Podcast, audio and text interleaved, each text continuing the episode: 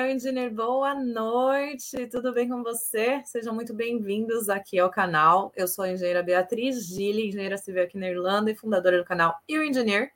E hoje nós vamos bater um papo sobre engenharia na obra, né? Engenheiros de setting out. Mas, antes de mais nada, antes da gente começar, ano novo, né?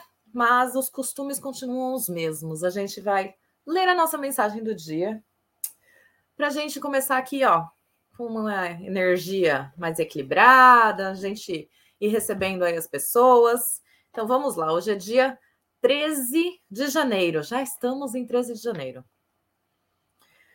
Sem fé, você não pode trilhar esse caminho espiritual. Sem confiança não existe amor, e sem amor a vida é vazia.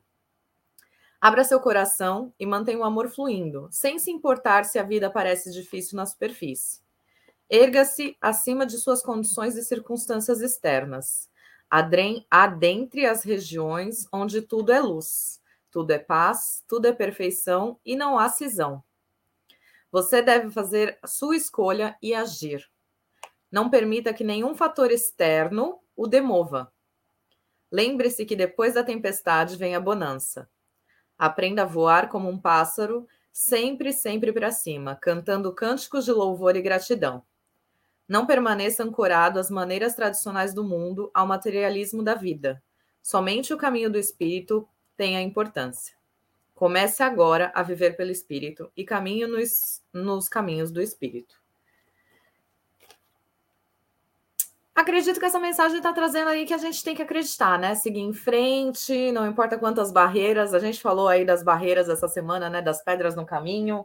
Então, não importa quantas barreiras a gente encontre no percurso, acreditar que vai dar tudo certo e voar sempre alto, né? Estamos aqui tentando fazer com que você que está aí do outro lado aprenda o voo, bata suas asas e vá longe. Sem mais delongas, quero agradecer a todo mundo que já está aqui. Uma ótima noite para vocês, Caliane, Alex, Paulo Ripardo. Obrigado por estarem aqui comigo. Eu vou convidar o nosso, vou convidar não, vou chamar o nosso convidado, Ian, para vir aqui conversar com a gente e contar um pouquinho da história dele. Ian, seja muito bem-vindo.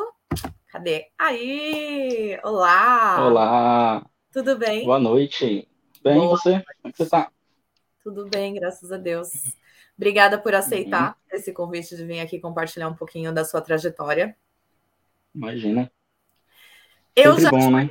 Eu já te conheço um pouquinho, graças a Deus, né? Você é um dos poucos que eu conheço pessoalmente. e pela primeira é vez, eu olha, tirando os que estudaram comigo, você é o primeiro que eu conheci antes de fazer ah, esse bate-papo. Então, vai sério? Ser... É. Normalmente eu faço bate-papo e aí depois acaba que eu conheço as pessoas. Então, assim, hoje vai ser legal que a gente vai poder contar aí um pouquinho da sua trajetória. E eu já sou amiga, né? Já me sinto íntima, então já vou falar as merdas no meio do caminho. Fique à vontade. Sinta-se em casa. Sinta-se em casa. Então vamos lá. Vamos começar. Primeiro, antes de entrar em engenharia, tudo, quem é Ian e da onde que você veio? Como que você veio parar na Irlanda? Me conta aí um pouquinho de quem é você. Quem é o Ian? Bom, é... tenho 30 anos. Né? Vamos começar pela idade, porque todo mundo quer saber a idade, né? Ah, é. Então... Até pela questão de saber se idade influencia na hora de se colocar no mercado de trabalho. Então é legal. É, então.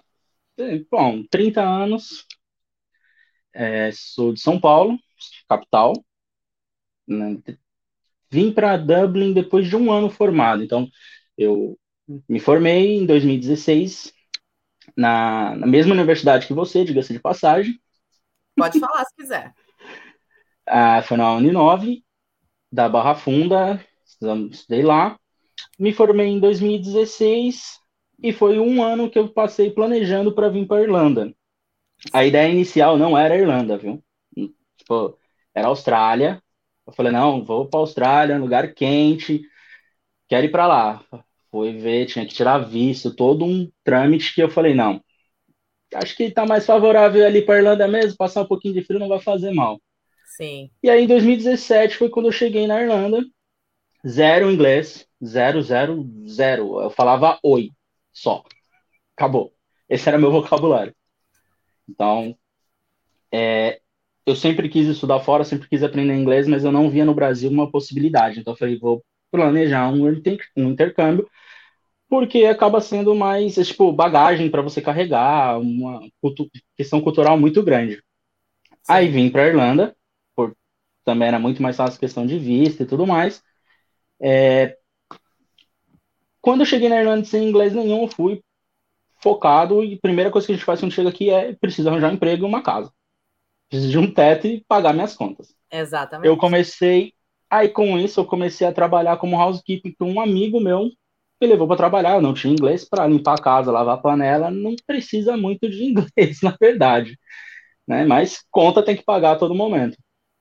Eu cheguei, comecei a trabalhar como housekeeper, depois comecei a trabalhar como kitchen porter em um restaurante, no qual eu fiquei trabalhando por um bom, bom tempo, porque foi desenvolver inglês.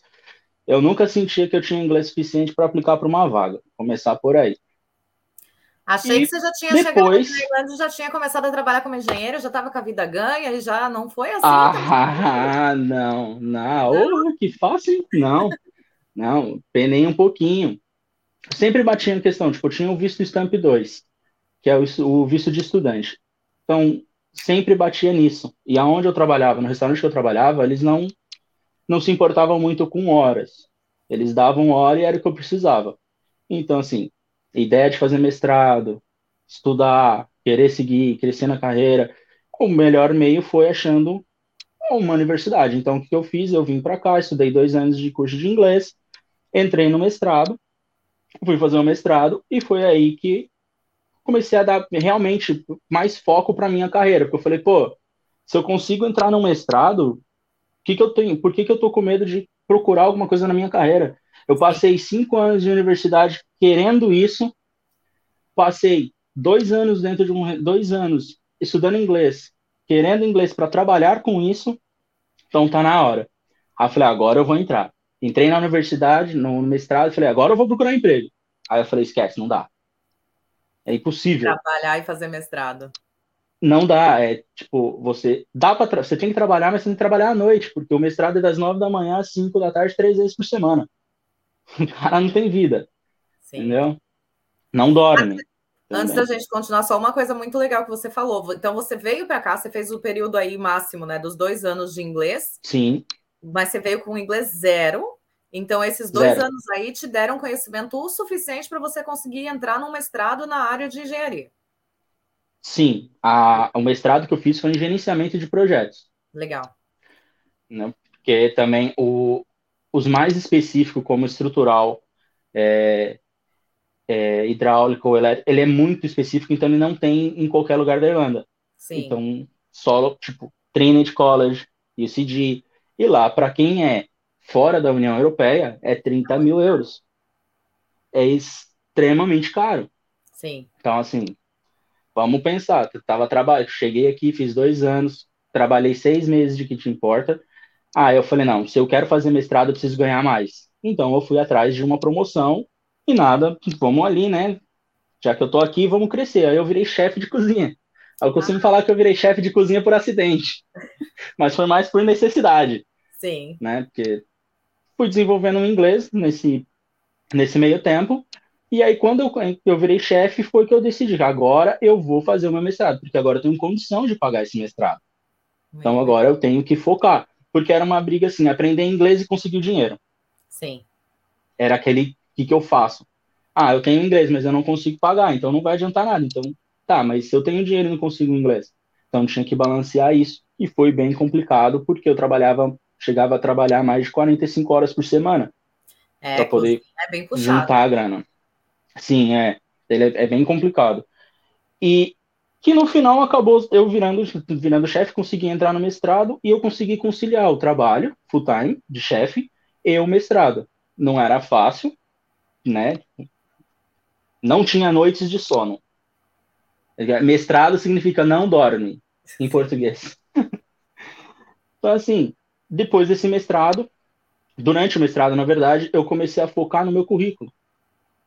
Fui ver coach de carreira, fui realmente investir, não só na, na, questão acadêmica, mas agora eu tinha que me vender, então eu tenho que como é que a gente, como eu vou me vender? Pelo meu currículo, meu LinkedIn, minha cover letter, eu fui atrás disso.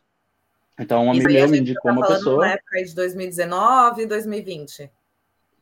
Isso, exatamente. Tá. 2019, 2020. Porque o básico, assim, do, o começo dos dois anos é inglês e trabalhar igual um condenado. Sim. É basicamente isso. Tem muito o que falar disso. Perrengue então, de Irlanda, né? Não tem jeito. Não tem exatamente. Não, ninguém foge. Ninguém foge disso. Não tem como. É, se você veio para Irlanda e não fez um intercâmbio que você teve que ralar bastante, correr atrás de casa, você fez um intercâmbio errado. Errado. Começa por aí, tá errado. Não é assim tão simples. Faz de novo que você fez errado. Tenta outro país. É, Faz de novo. Exatamente. E aí, nisso, né, depois desse, dessa, focar no, no, no, no currículo, eu percebi que não adiantava. Eu recebi a proposta de emprego, é, entrevista, proposta de emprego, falava, você precisa estar aqui de segunda a sexta. Eu falei, então, mas eu tenho faculdade três vezes na semana. Aí o cara falou, então não dá. Foi indo assim, aí eu dei uma parada. Eu falei, não, então vou terminar isso e vou pegar o meu visto, porque depois do, do ano de mestrado você tem um visto 1G, que te permite trabalhar full time normal. Sim. Ah, beleza, vou atrás disso. Fui, fiz o mestrado, tudo bonitinho. Tirei a minha. É, fiz a minha apresentação da minha tese e tal, tudo bonitinho. Peguei meu visto. Aí veio o Covid. Aí falei, não, acredito. Depois de eu ter ralado igual um condenado, o Covid veio para dar aquela. Oi, gente, cheguei. Fiquei um ano com meu visto 1G, praticamente. Parado parado, porque a ideia era trabalhar na área com esse visto. Eu continuei no restaurante porque ele não era um, era um restaurante takeaway, então ele não fechou durante a pandemia. Graças eu a sou, Deus. Eu digo, eu sou uma, exato, graças a Deus, eu sou uma pessoa que eu falo assim, eu não sou, eu não, eu sou uma pessoa que não pode falar que eu sei o que é fazer quarentena, ficar trancado em casa, porque eu tinha que trabalhar. Sim. Entendeu? Então, eu não sei o quanto você, isso é na difícil. Na verdade, deve ter sido o contrário, né? Você deve ter trabalhado muito mais, porque as pessoas todas sim. estavam pedindo takeaway, takeaway, takeaway. Sim, sim, sim.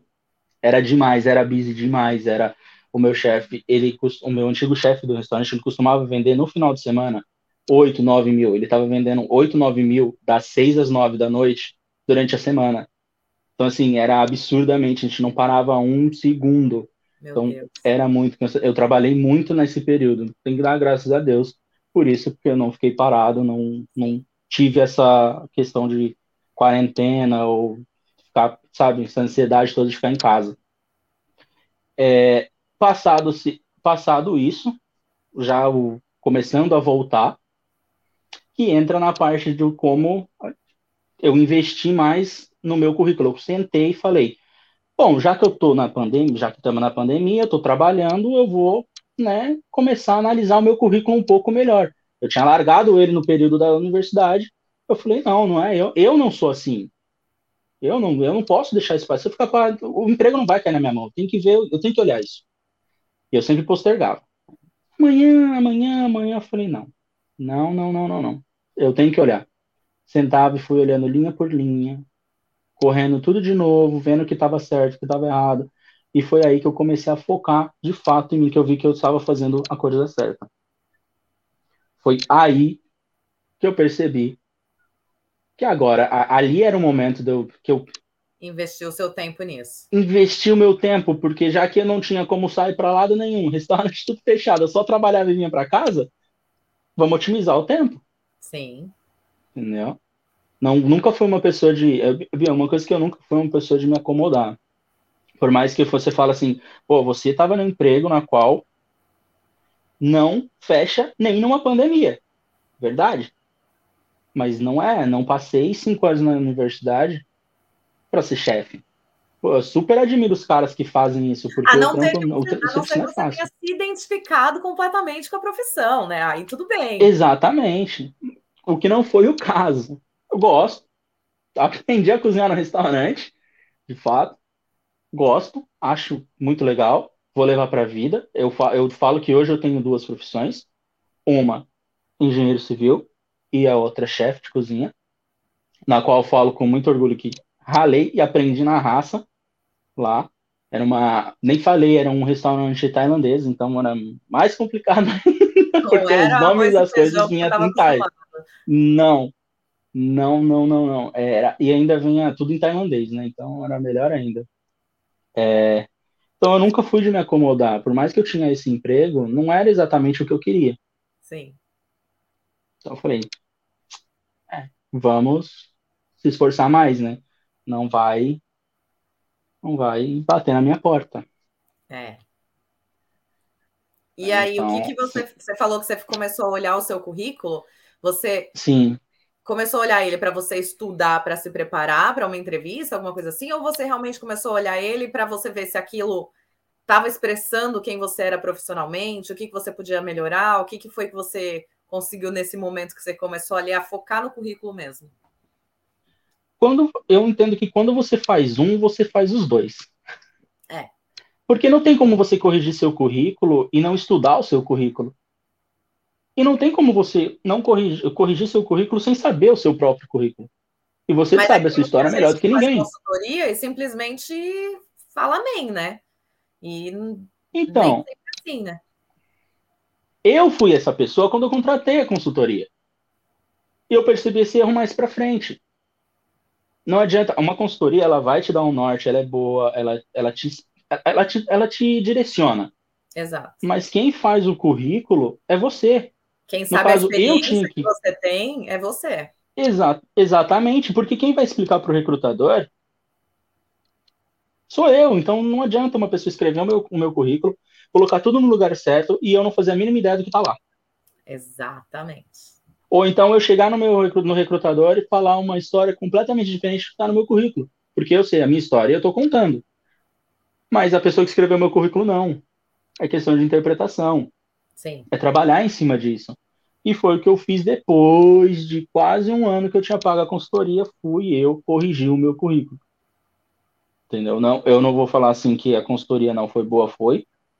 Porém, veio com muito erro que eu, sendo a pessoa que, ah, contratei alguém para fazer, vai voltar bom, tem que voltar bem feito.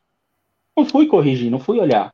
Não fui verificar se aquilo era aquilo que estava me vendendo de forma correta. Se aquilo que estava no meu currículo era o que eu tinha para oferecer de fato para uma empresa. Sim. Então, eu corrigindo o meu currículo, eu fui estudando o meu currículo. Qual a melhor forma de explicar pro, através do papel quem, o que, que eu sei fazer, quem eu sou de fato. Entendeu? E ah, eu olhava meu currículo e falava, cara, eu não quero responder pergunta. então eu tinha que cobrir todos os buracos que eu podia, no máximo que eu podia. Aonde é o que, por que, que é isso, como é aquilo, por que essa data é assim. Um, um, um dos recrutadores perguntou por que, que eu estava trabalhando em duas empresas ao mesmo tempo. Porque uma eu estava trabalhando e na outra era minha. Então eu estava trabalhando para mim. Sim. Até isso eles vieram perguntar por conta das duas datas. Então, é uma coisa que eu só percebi depois que eu terminei meu mestrado que eu realmente, de fato, foquei que não adiantou eu pagar se eu não eu não fiz o meu currículo. Entendeu? Então eu corrigi, eu corrigi e estudei o meu currículo para quando alguém perguntar, eu ter a resposta na ponta da língua, porque se você gagueja para responder uma pergunta sobre você, no, no sentido de tipo profissional, tem alguma coisa errada. Sim. Você pode não saber o termo técnico, mas pelo menos você Exato. explicar a situação, você precisa saber explicar. Isso é fato. Uhum, exatamente. E se você não sabe, não é vergonha não, não sei. É muito melhor você dar um, falar um não sei do que tentar inventar uma resposta. E às vezes a pessoa para qual você está mentindo sabe a resposta. Provavelmente. Então, Provavelmente. então não adianta. E você, quando você começou a fazer essa autoanálise do seu currículo e tudo mais, você usou alguma coisa como referência? Como que você se baseou para ver essa questão? Você falou, ah, tinha coisa que estava errada. Era o quê? Termos técnicos que estavam errados? Ou foi a forma Termo como a pessoa expressou não era exatamente o que você fazia? Os Ou dois. É. Tinha mais coisas. Ah, tinha grafia, tinha coisa escrita errada, tipo, o meu currículo tinha parte que estava escrito em terceira pessoa. Para você ver o meu descaso com o meu próprio currículo. Coisa que eu não percebi. Ah, eu pensei, pô, o recrutador vai olhar assim. Quem fala na terceira pessoa? É. Sabe, tipo, o Ian fez isso. Não, eu fiz isso. Mas tem um, alguma Entendeu? coisa deles aqui que eles gostam. Eu vou, eu vou confirmar agora essa informação, mas eu acho que eles gostam realmente que faz isso aqui. Vou perguntar. Nossa, porque não? quando eu vi, eu falei, não, não faz sentido. Não faz sentido. Eu comecei, eu fui mudando. E termo técnico, eu fui olhando no LinkedIn. LinkedIn tá aí, gente. Tem um monte de gente que faz a mesma coisa que eu faço, que tá em inglês, só vai pegar. Sim. Não é fácil? Não, é garimpar, literalmente. Só que uma coisa que eu fiz foi, eu não sei se eu cheguei a comentar, mas eu entendi que recrutador ele quer você no emprego. Ele quer te dar um emprego. Ele quer te arranjar um emprego. Principalmente se ele, é, se ele for de uma empresa de, de recrutamento. Porque ele vai receber por, pela pessoa que faz a entrevista e permanece no emprego. Exatamente. Sim. Certo? Então, o que que acontecia? Eu comecei a mandar currículo, mandar currículo, muito currículo, mas, tipo assim, muito currículo. E vinha, alguns ignoravam completamente, normal. Alguns respondiam, fazia entrevista por telefone e tal, sempre barrava na, em algumas coisas, visto, porque eles não entendem o que é o visto 1G, habilitação, a experiência na Irlanda. Falou, pô, mas tá, experiência na Irlanda, preciso ter experiência na Irlanda, beleza, tudo bem. Não tá de tudo errado. Então eu fui vendo o que, que eles iam pedindo. Quando eu ia para entrevista e eu saía da entrevista, eu sabia onde eu errei. Eu sabia onde estava errado, onde não estava. Então eu ia lá no, começava a estudar isso, aquela coisa que eu errei. Em conversas com recrutadores, eu comecei a pedir feedback sobre o meu currículo. Então, os recrutadores falavam: olha, é melhor se você colocar no seu currículo assim. Ah, não, tem muita informação. Não coloca ou então tira essa informação do sumário e coloca em tal lugar. E eu fui montando o meu currículo com outros recrutadores. Sim. Teve um recrutador que ficou comigo pelo menos uma meia hora no telefone corrigindo o meu currículo. Que bonitinho. A frase que ele usou foi: Eu entendo que você usou uma coach de carreira, mas quem tem que lidar diretamente com quem vai contratar você sou eu, então eu sei o que eu tô falando. Então faça isso, isso. E foi vendo. E eu fui perguntando para os outros recrutadores. Alguns simplesmente ignoravam, falavam, ah, tá bom, ou outros davam bastante dica, e assim foi indo. Muito então foi assim que eu, fui, que eu fui criando meu currículo, que eu fui montando meu currículo, pegando informação de quem vai ler o meu currículo. O que, que é, você, é, quer olhar no meu currículo? conforme a necessidade do mercado, né? Sim, exatamente. Exatamente. E para cada entrevista que eu errar, que eu sabia que eu dei uma escorregada em alguma coisa, eu voltava e cobria aquilo. Sim. Ou então, ah, eu sei que eles precisam muito de Revit. Eu fui estudar Revit. Eu sei que eles precisam muito de, de setting out fui estudar setting out. E assim por diante, eu fui cobrindo aquilo que a, a, a vaga falava, ah, mas você não tem isso. Eu falei, não, tudo bem, então daqui, na próxima eu vou ter e não vai ter mais essa desculpa. Sim. Eu fui eliminando a desculpa, porque uma hora ia chegar. Muito bem. Então? Então, para você receber o seu sim, você passou por muitos nãos. Sim. Veio muito não. Muito não, muito joelho no chão, muita oração, muito choro. Eu não tenho vergonha nenhuma de falar que eu já ajoelhei tanto no chão, chorando. Eu chorava no restaurante, no chão do restaurante, porque eu não aguentava mais trabalhar no restaurante. Eu falava, meu, não é, não foi para isso que eu estudei, não foi para isso que eu vim para cá. Então, joelho no chão, oração, lágrima caindo, mas era ali, não desistindo, batendo. Era toda noite, era currículo, era no ônibus indo trabalhar, currículo. Era lendo vaga toda hora. Você sabe Batia. mais ou menos quanto tempo foi essa sua dedicação aí até você ter o, o primeiro retorno positivo? Olha, dedicação mesmo, mesmo, mesmo, mesmo, uns seis meses. Tá. Porque assim, eu só comecei de fato a mandar o currículo desse jeito quando eu vi que o currículo estava tava construído de uma forma legal, na qual recrutadores iam de fato parar para ler. Entendeu? E numa dessas, que eu, é que eu, eu acho assim, ah, é, as coisas são é, é, inusitadas, as coisas sempre acontecem do jeito que você menos espera. O meu sim, o meu sim aconteceu de uma forma estranha. Ou legal, não sei. Depende do ponto de vista. Mas antes de eu ter esse sim, eu tive uma ligação de um recrutador. Eu recebi uma ligação de um recrutador. E eu já estava cansado. Era muito não. Era muito erro. Nunca estava bom. Nada estava bom. Sempre precisava de alguma coisa. Eu estava chegando na porta do restaurante. O cara me liga. Em Você todas as. Não, eu indo para trabalhar, eu já estava bala, porque eu não queria trabalhar. A verdade era essa. Eu já estava saturado daquilo. Era quatro anos dentro de um restaurante. Entendeu? E aí, o cara me liga e como é, ele só sabia o meu nome e o meu número. E a primeira frase que ele falou é: Não quero perder tempo. Você tem habilitação? Eu falei: Na descrição da vaga pedi habilitação e eu falei que eu não tinha. Então, não, não tenho. Você já tem sua resposta, né? Para que, que você está me ligando? Não, é que você é formado em engenharia civil. Eu falei, cara, você não leu o meu currículo? Você não fez. Não, eu discuti com o recrutador por telefone. Você não tem meu. Cara, você não tem. Você não leu o meu currículo, você não fez esse trabalho. Da mesma maneira que você não quer perder tempo, eu, como pessoa que está procurando emprego, também não quero perder.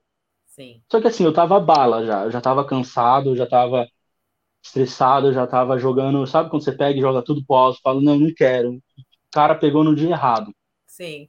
Depois dessa conversa super estranha, sim, que a gente se estranhou por telefone, tudo bem. Desligou, pô. Daí ficou. Outras entrevistas vieram, continuou sendo não. Outros recrutadores ligaram, não. Tudo bem, uma hora chega. Aí, eu, voltando do serviço num domingo, eu tava me sentindo muito mal. Muito mal, muito cansado, doente, assim, podre, caindo no chão pelas, de tão cansado. Cheguei na, no, na segunda de manhã, eu já liguei pro meu chefe e falei que eu não ia trabalhar no restaurante, porque eu achava que eu tava com Covid, que eu ia fazer o teste. E de fato eu estava com Covid. Eu peguei Covid num domingo, já em casa depois de uns três dias, meu telefone toca. Fui, atendi o telefone, já, né, cansado Covid, tinha acabado de receber o resultado do Covid. O mesmo recrutador que me ligou há três meses atrás, que a gente discutiu, me ligou e começou a ligação com a mesma pergunta. Você tem, eu não quero perder tempo. Você tem habilitação? Aí eu, pô, de novo, cara, mais uma vez. Tudo bem. Só que dessa vez eu acho que eu tava cansado. O Covid me acalmou ali, me deixou. Deu uma baixada do estresse. Deu uma. É, aí eu falei, não, eu vou. Não, eu não tenho habilitação, eu tô no processo, eu tô fazendo, eu tô com a prova teórica agendada, não sei o que. Eu sei que foi o seguinte: esse cara falou meu currículo inteiro. Inteiro eu me impressionei. Eu falei, cara, você sabe meu currículo, você sabe meu currículo melhor que eu. Uhum. Ele fez a lição de casa dessa vez. A gente continuou conversando, conversando. Ele me perguntou por que, que as empresas falavam não. Aí eu falava habilitação, visto, que as pessoas não conhecem, experiência na Irlanda. Aí eu, aí eu virei e falei assim, experiência na Irlanda? Eu falei, é. Aí eu fiz a brilhante pergunta: como é que eu tenho experiência na Irlanda se ninguém me dá a oportunidade? Sim. E aí ele riu e falou: verdade. Então a gente só tem que achar a empresa que não está procurando essas coisas. Eu falei como se fosse fácil, né? Ele desligou. Falei, não vai me ligar mais. Não passou, acho que umas duas horas, ele me ligou de novo. Olha, eu tenho umas empresas que estão interessadas, não sei o que, não sei o que lá. Você pode colocar tal coisa no seu currículo? A metragem do, do, da obra que eu trabalhei, exato, dos projetos que eu trabalhei, como, como setting alto. Falei, pô, beleza, né? Vamos lá. Ele falou, é uma linha. Eu falei, tá. Fui, coloquei essa linha e mandei para ele. Aí passou o dia, beleza. Na quinta-feira, ele me liga. Gostam dessa informação pela questão de que eles conseguem ter uma proporção do tamanho das obras que você já atendeu, né? Exatamente. Muito boa. Exatamente. E aí eu fui parar numa obra enorme. Ele me ligou na quinta-feira, eu falei, sim, bom, me ligou. Tá. Ele falou, olha, tem uma empresa, ela tá interessada, é, ela gostou do seu currículo e tal, e estão interessados. Eu falei, tá bom. E eu já com o coração a mil, porque eu não podia sair de casa porque eu estava de Covid. Estava com Sim. Covid. Eu falei, agora a desculpa vai ser não posso trabalhar porque estou com Covid. Sim. Ah, não, não é possível. Perdi a eu oportunidade. Recebi Perdi a oportunidade, já estava claro.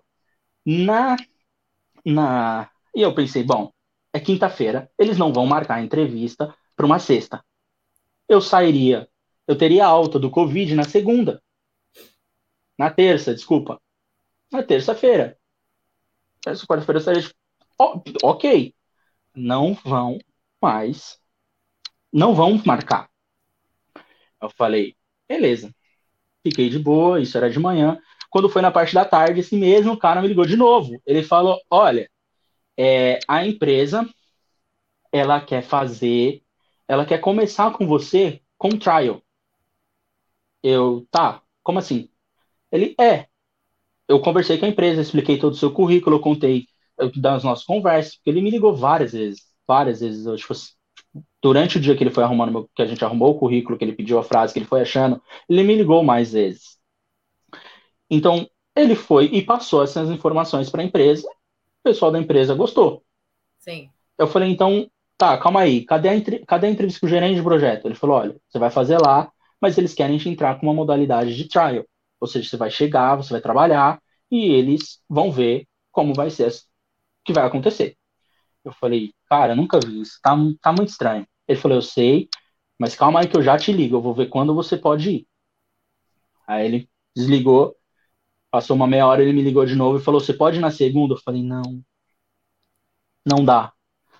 Eu não posso falar que não dá, mas eu não posso ir porque eu não tô de alta, não tem como sair de casa. Sim. Aí eu falei, tá, mas é, eu não preciso de nada. Aí ele falou só, assim, você precisa comprar uma bota. Aí eu falei, bom, agora são eram umas quatro e meia, cinco da tarde. Eu falei, são quatro e meia, eu não tenho como comprar uma bota hoje, eu só vou conseguir comprar a bota amanhã. Ele falou, então vamos fazer o seguinte, vem trabalhar, na, vai na quarta, eu vou ligar lá e aí você, eles, eles, Segura. eles resolvem. Aí, o que que ele fez? Antes de desligar, ele e falou assim, tá, e qual a sua pretensão salarial? Até aí a gente não tinha falado nada de salário. Eu dei um, uma margem para ele, eu falei, tudo bem. E aí ele foi, falou com, com a empresa. A empresa aceitou que eu começasse no dia 22, que seria o dia do, que eu saía do Covid, ou seja, eu estava de alta, no dia que eu tinha alta, eu começaria a trabalhar. Meu Deus. Eles não, eles não sabiam que eu estava de Covid, ninguém sabia. Era tudo ali certinho. Eu não, te, eu não iria é, ter como dar o meu. ter, ter dado o meu Notice. Notice para outra empresa. Eu ia perder todas as minhas férias. Só que o que a outra empresa fez foi me pagar as minhas férias quando eu estava com Covid. Hum. Então, meio que o Covid foi meio que me ajudou. Porque se eu estivesse trabalhando, eu também não tinha pego a ligação dele. Sim. Começava aí. Então, Deus sabe o que faz. Deus sabe o que faz, de verdade. Ele estava com você. E aí. Você estava ajoelhado no, na cozinha, pode ter certeza. Sim. Aí, aí ele voltou a me ligar e falou: tudo bem, você pode ir na, na quarta-feira, dia 22, e você só leva a sua bota. Você vai pegar o. Ele me mandou o mapa. Você vai pegar o ônibus na frente da sua casa, tal horário, para chegar lá tal horário, você vai andar tanto. O cara falou exatamente tudo. Você tem que estar tá lá às sete, porém, já conversei com o pessoal da obra que você não pode chegar às sete, que você vai chegar todo dia às sete e meia. Você vai chegar atrasado todos os dias. Por conta do ônibus. Olha isso. Por conta do ônibus. E quando você chegar lá, o gerente do o gerente do site vai te dar a carta para você aplicar para habilitação para fazer o que na, na época estava com aceitando fazer a prioridade Sim. por serviço.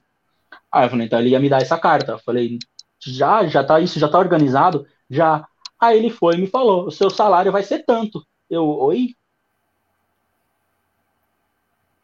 Eu parei assim, exatamente fiz essa cara de tipo, oi, mas nem tava dentro do intervalo que eu pedi, a empresa ofereceu mais. Que do maravilha. intervalo que eu pedi, eu falei, gente, como assim? Não querem, não, eles não, eles simplesmente não se importaram com o fato de ser, de não ter habilitação, eu ter que pegar ônibus. Eles não se importaram com o fato de eu chegar às sete e meia, o que deveria estar lá às sete. Ah, meia hora. Meu, meia hora faz diferença quando você, todo mundo cumpre o horário e você está fazendo meia hora a menos todo dia, então você está fazendo quase duas, você tá fazendo duas horas e meia a menos que todo mundo. Por semana. E o salário não mudar, entendeu? Tipo assim, não, não reduzir por, por conta do horário, sabe? É, e aí, esse recrutador me deu um conselho. Mente aberta para você aprender, porque você não tem experiência na Irlanda. E eles não estão preocupados com isso, porque eles querem ensinar a forma deles fazerem engenharia. E é isso que eles estão procurando. Eles só querem uma pessoa determinada, uma pessoa que esteja com vontade de aprender, seja disposta e que mostre isso. Muito bom. Ótimo.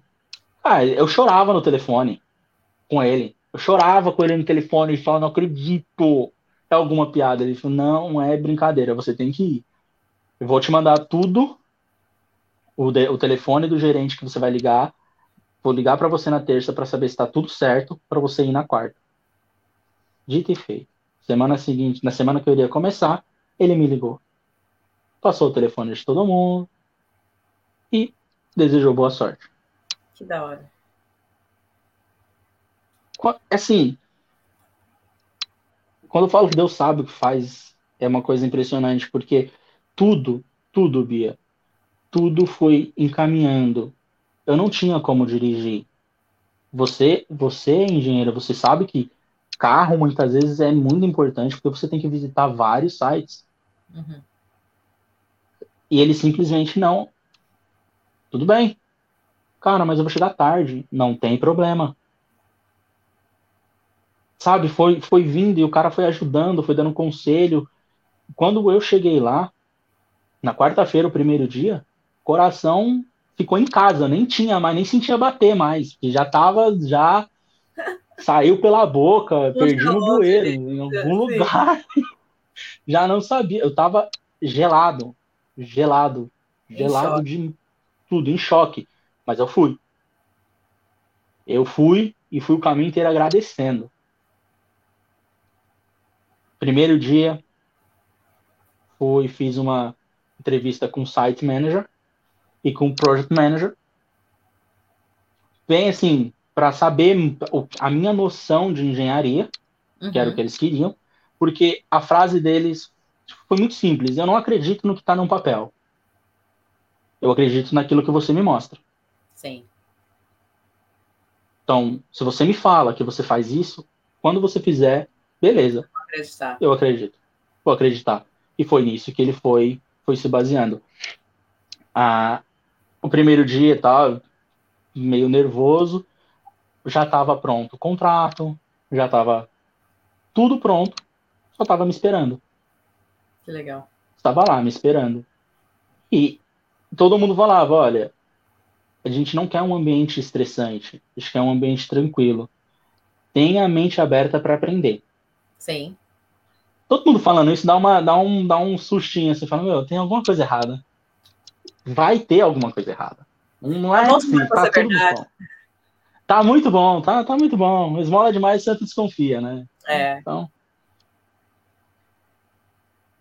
Foi aí que foi assim que eu que eu consegui o meu sim. De uma, e você quando você, pensa, Desculpa, quando você se candidatou para essas vagas, você estava se candidatando como setting out mesmo? Ou você estava se candidatando com a parte de gerenciamento de projetos, que é o que você fez no mestrado? Então, nessa, nessas vagas, eu, tava, eu estava vendo setting out, gerenciamento de projeto e junior site engineer. Tá. Para esta vaga, exatamente, para esta vaga, eu entrei como site junior engineer. Que legal no Site Engineer. Então, assim, eu fui com isso na cabeça. Então, eu entrei assim, mas cheguei lá, tinha que estar com a mente aberta. Lembra que eu falei, falei, falei? Eles me colocaram para abrir portão. abrir e fechar portão. Não tô brincando. Eu passei a semana abrindo e fechando o portão, recebendo todo mundo, sabe? Tipo, eu falei assim, cara, tem. Bom. Importante, eu, eu pensava comigo mesmo sentado na minha cadeira, ela falou, importante é entrar, se não entra pela porta, entra pela janela. Importante é que eu tô na obra, daqui eu faço meu nome. Então só vai. Então Sim. fui mantendo. Fui indo, Mas não era, fui indo. Não era uma sempre... situação que nem a gente às vezes faz na obra no Brasil? Não, não, não, não. não. Era para ficar lá. E eles falavam, eles, eles batiam na tecla, leia tudo sobre o projeto, leia as plantas, faça isso, documentação, é, tudo que de, de, segurança que precisa saber, você tem que saber, vai estudar, e não sei o que e tal. Eles tiram dúvida de tudo. Ah, tudo, tudo, então tudo. Tá. Eles te colocaram tudo. fechando porta, mas eles te mandaram fazer uma, um estudo ali durante esse período. Então, era para estudar, não, não era para ficar só abrindo e fechando portão. É, mas não, a minha responsabilidade, a minha responsabilidade de trabalho na primeira semana era abrir e fechar portão. Não, mas isso daí é muito normal mesmo, dessa questão do Sim. tipo, eles te colocarem para estudar, né? É bem normal Exatamente. nas empresas. Exatamente. Só que assim, na, no final, eu falei assim, já, pô, já tinha, tava lendo, estudando, lendo, estudando, lendo, tudo que eu não sabia, eu perguntava, eles respondiam. No final da semana, eles falavam, ele pedia para mim chamar, para falar com algum, algum subcontratado. Vai lá e fala com um dos terceirizados. Eu sabia o nome do cara porque o cara passava todo dia por mim que eu tinha que abrir o portão. Em uma semana eu não estava sabendo o nome de todo mundo, aí o site manager virou e falou para mim: tá aí o porquê você ficou no portão. Você Olha precisava saber todo mundo que tinha que entrar e sair. Você tinha que saber toda a documentação que você precisa receber para a pessoa entrar no, no, no, site. Ela não pode simplesmente entrar e eu estou trabalhando aqui. Não. Você tem um, um, texto para ler para essa pessoa, para fazer a induction. Então, mente aberta para aprender. Eu falei, tá. E eu achando ruim. Então, indo, foi indo aos pouquinhos. Eu preciso pôr esse comentário. Paulo Ripardo falou aqui, ó, treinamento, treinamento estilo Sr. Miyagi. É isso, mano. É isso. mas, mas é, e, e, e, eu né? acho isso incrível. Eu, acho, eu achei isso genial. Falei assim, cara. E a ideia era que eu tivesse tempo para estudar os projetos, que eu conhecesse todos os funcionários que, entra, que estariam trabalhando na obra, porque eu entrei no final de um projeto, início de outro. Tá. Porque a empresa está com uma. Tá com, ela estava fazendo seis warehouses, então ela já tinha entregue duas, ela estava finalizando duas e agora está fazendo mais duas.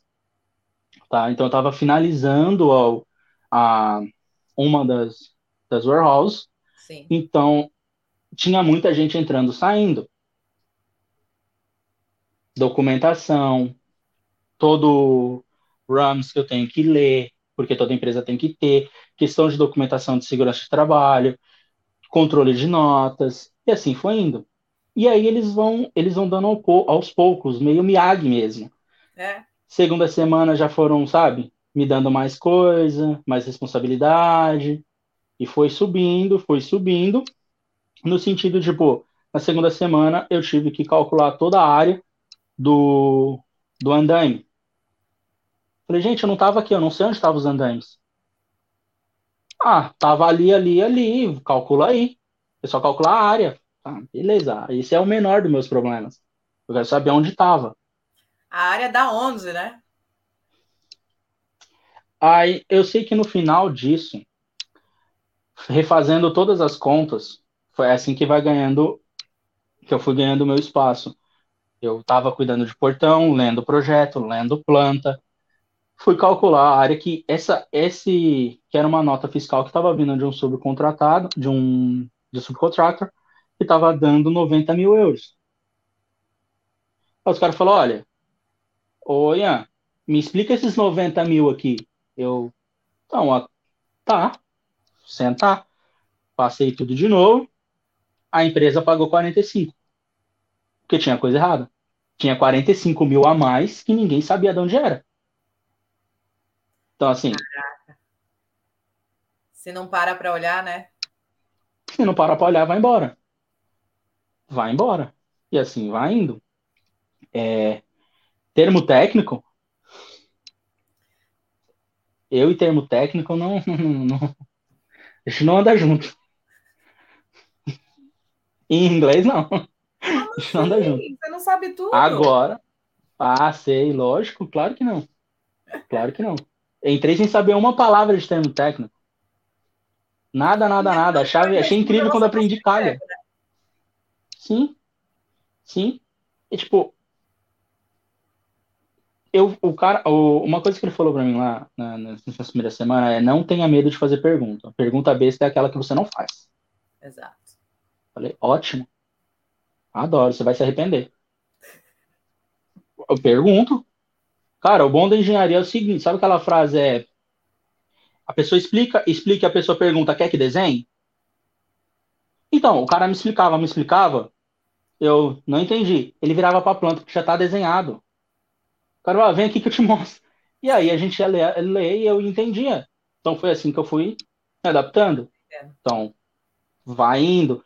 Ali está sendo aquela, aquela obra, que é essa empresa, ela está sendo uma escola, de fato. Uma escola. Paciência, porque inglês é uma barreira e não tem como negar. Isso, infelizmente, vai demorar um pouquinho, que leva tempo. Mas é uma barreira que eles estavam cientes que existia, né? Então, sim, assim, não foi um, algo que barrou mesmo. Exatamente. Porque assim, você pensa, ah, todo mundo que trabalha na obra fala inglês perfeitamente? Não. Cara, tem, eu trabalho lá com russo, com romeno, com polonês, com irlandês, Assim. Não tem os brasileiros ainda, não? Eu sou o único brasileiro. Ai, daqui a pouco aparece mais alguns lá, Pinha. Eu trabalhei com um brasileiro, só que ele trabalhava para como subcontractor de um dos nossos subcontractors. Entendi.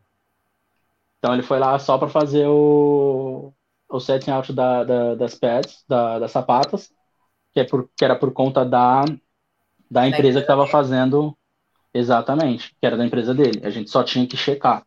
Sim. A gente só fazia a checagem se estava tudo certo ou não. Mas, basicamente, foi essa, só foi ele. Mais nenhum brasileiro eu vi por lá, só eu. No escritório, eu sou o único brasileiro também. Tipo, do, do, do, dos engenheiros são todos irlandeses. Eu sou o único brasileiro, ou seja, o único que não é irlandês de fato. Muito bem. Então, também, por mais que o termo técnico não ande com você, você não está podendo deixar ele de lado, né? Porque está sendo obrigado. Claro que não. Está sendo Sim. obrigado. Né? Quando eu falo que não anda comigo, é assim, é, eu não sabia nada de termo técnico. Se você me perguntasse de cozinha, passei quatro anos numa cozinha, lógico que eu vou saber. Agora, de obra, não. Não, mas é não. é normal, a gente aprende conforme a gente vai vivendo, né? Não tem outra forma. Exatamente. Não tem Exatamente. É a melhor forma. É aprender fazendo. Sim. Né? Então, por mais que o que, o que era o que é complicado, por mais que você saiba, você vê o desenho, você sabe o que você tem que fazer, mas quando alguém fala o termo técnico, você trava para você pensar no que, que você está fazendo, no que, que você vai fazer. Sim. Fala, ixi, era isso mesmo? Não era? E assim vai indo. É. E deixa eu te perguntar meio... uma coisa. É, uhum. Quando você começou a trabalhar lá? Então, você começou como junior engineer. É, Isso. Você Quer precisou dizer... fazer algum curso complementar para conseguir essa oportunidade de trabalho? É, a empresa te pagou ou proporcionou algum outro curso para te ajudar? Você já sabia o setting out em si? Como que foi esse, esse processo? Então, o processo do setting out foi o seguinte. Quando eu estava fazendo outras entrevistas, uma delas, o cara falou, se eu te der a máquina agora, você vai lá e faz. Eu sem pensando já falei sim. Mas se ele me desse, eu não ia. Não dava. Então, assim, eu fui. Corajoso. E aí eu pensei, pô, é, pô, então eu tenho que procurar saber. Foi aí que eu mandei, que eu comecei a conversar com o Arthur sobre fazer o curso de setting out. Conversa. Então, eu comecei a trabalhar, exato. Eu fiz o curso de Safety Pass. Eu falei, já, uma coisa a menos para se preocupar. Então, fiz o curso de Safety Pass, depois eu comecei a trabalhar. Depois que eu comecei a trabalhar lá, já tinha uma ou duas semanas que eu já estava trabalhando, eu fui fazer o curso com o Arthur Verso, porque não tinha antes, não tinha como ser antes, então acabou sendo adiando, e eu fui fazer com ele lá no, no final de semana, e foi onde eu comecei a ter mais noção da estação total de fato. Tá até aqui, ó, tá assistindo. Versa Exatamente, olha aí. Uh. Pô, e depois do curso, ele ainda me ajudou. Não posso deixar de falar, porque a gente tinha uma estação total lá que era a mesma que ele usou no curso. Porém, eles usavam outra. Eles usavam a Trumbull. E eu mandei mensagem para ele, cara, eu não faço a mínima ideia que, que é isso. A minha sorte que nem eu, nem ninguém sabia naquele lugar, na, no, no, na empresa. Era uma, era uma máquina que estava chegando, tipo, nova. tinha um mês que a máquina tinha chegado, era nova. Então eu falei assim, que ótimo. A empresa ia fazer o treinamento com a, a Trumbull, para fazer o treinamento da Trumbull. Só que até lá, tipo, cara, até lá a coisa anda, não, não para. E eles queriam que aprendesse aquela máquina, porque eles iam tirar a laica da, da obra, e eles tiraram. Só a gente só tá hoje com a Trumbull. E eu mandava mensagem pro Arthur, eu falei, Arthur, como é que faz isso? Me manda foto de não sei, me manda foto do, do, do menu dela. E aí foi indo e foi dando. Meu, ele deu um super apoio, tenho até que agradecer muito a ele. O curso que ele que, que, a gente, que eu fiz com ele deu, um, deu uma, uma puta numa noção. Cara, se o cara fala, Tó, tá aqui, pega e faz, na like eu faria. na Trumbull eu tive que, né, penar, mas pelos conceitos que foi aprendendo de como a estação total robótica funciona com o Arthur, eu consegui ter uma noção de como usar a Trumbull quando eu precisei. Ela é um pouquinho diferente, mas ela é, ela é bem, bem interessante de se usar. Foi, foi esse foi um dos treinamentos, o treinamento que a empresa ainda comentou de pagar mais treinamento relacionado a, a esses equipamentos, mas aí ela fez com a Trumbull. Então, esse foi algo que foi extremamente importante de se fazer. Até para uma entrevista, se você sabe, se você tem noção, você vai para uma entrevista, você fala da máquina, é, sim, suas chances crescem muito. Já demonstra Porque... que você sabe o que você realmente está falando, né? Exato, exatamente. Se você tem noção. Porque o cara que está te perguntando se você, se ele te der os pontos para você jogar lá na máquina, você ir lá marcar, ele sabe como faz. Se você falar 50% do que você consegue fazer, ele já sabe que você tem pelo menos uma noção. Porque uma coisa que eu, que eu percebi que muitos recrutadores me falaram foi, é, mas no Brasil, Brasil é, engenheiro brasileiro não costuma fazer setting out. Eu falei, é, errado não tá. Como é que eu respondo uma dessas? Porque provavelmente já passaram muitos engenheiros brasileiros em entrevista com aquela pessoa e falou isso, né? Exatamente. Então é, a gente tem que, tem que adaptar. Falei, olha, empresa pequena não tem muito dinheiro, assim, empresa pequena não tem muita grana para pagar é, outras empresas maiores para fazer setting out, então o engenheiro tem que fazer. Porque de fato acaba acontecendo isso. Você só usa mesmo porque a empresa não quer gastar mais dinheiro, então você acaba fazendo. Sim.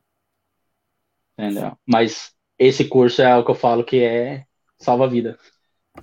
O Arthur falou ali, ó, boa, aprendeu bem, os conceitos são iguais, só muda o menu. O importante é que deu tudo certo no final. É.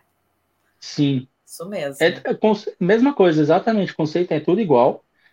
A máquina, nem o menu é tão diferente assim. A única coisa que ela tem de diferença é que ela tem um software, que é o Trumbull Business Center, que ela tem um link direto e aí a gente faz toda uma uma toda a análise de todo o design da superfície, do relevo nesse software.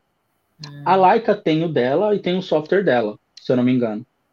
Mas o, o da Trumbull, a diferença é essa, que ela tem um link direto lá, ela tem um negócio por rádio, é, localizador por rádio e satélite, que dá uma ajudinha em lugares meio, eu diria um ponto meio cego, vai. Não totalmente cego, mas um ponto cego. Isso ajuda Sim. bastante para localizar GPS. De fato, o resto é igual. Não é tão. Então, é isso. É só o fato realmente mudou, mudou o layout. É que nem eu, né? Quando eu pego um iPhone para mexer, eu travo. Celular é celular, gente, mas quando você pega um celular que é diferente, né? Como eu sou geração uhum. Samsung, então quando é, ó, eu, eu falei e o Arthur falou a mesma coisa aqui, ó. Igual quando eu mexi em Android e iPhone. É isso, é a mesma Ele falou isso. É a mesma coisa. O Arthur me explicou dessa forma, cara, um é Android, um é iOS. Falei, beleza. Eu, eu fazer um parênteses aqui, né? Completamente fora do assunto, mas assim, eu e o Arthur, a gente estava conversando essa semana e eu falo para ele: eu, tô, eu tenho muita sorte de ter dois Arthurs na minha vida, que é o Versa e o Queiroz, que é meu parceiro aqui, né? Então, assim, eu e eles, a gente tem, tá sempre na mesma sintonia. Então, é isso. Até os exemplos a gente usa igual aí, ó. Tem jeito. E aí, logo, logo, a gente vai trazer curso, né, Arthur? Arthurzinho, temos que trazer curso aí de setting out para a galera. Vamos providenciar isso. Trazer aí para pôr mais gente no mercado. É... Volta a linha de raciocínio. Então, o curso de setting out realmente te ajudou bastante para você poder conseguir né, essa oportunidade. Sim, Mesmo você fato. tendo feito o curso depois que você já estava trabalhando. Sim.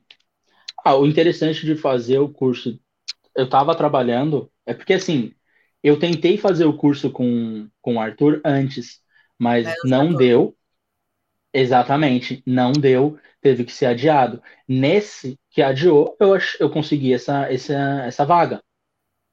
Entendeu? Mas é, aquela, é aquilo que eu falei. É estranho, dá, dá um norte absurdo. Dá uma direção muito boa do que você tem que fazer no, no site é, quando você está fazendo o setting out. Mesmo porque Junior Engineer vai fazer setting out. Sim. Não tem Entendeu? jeito. Ah, né? não, vou, não vou ficar a vida abrindo portão. Não.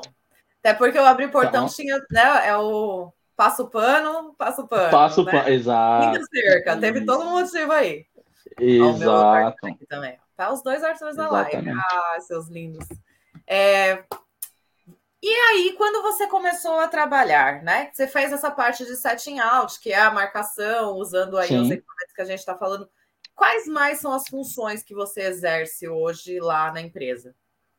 Conta um pouquinho o que é ser um setting out. A gente colocou até um post essa semana, mas não sei se está 100%, entendeu? Para você, qual que é a sua função lá dentro, além da marcação, conferência de projeto, o que mais que você uhum. tem como responsabilidade?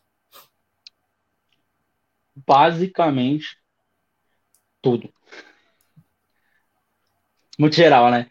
Assim, como site engineer, a gente tem que tomar cuidado desde a questão de segurança à execução, qualidade, tudo. Os engenheiros lá costumam falar que nem, nenhum operário bate um prego sem perguntar para um engenheiro. E eu falei assim, não é possível.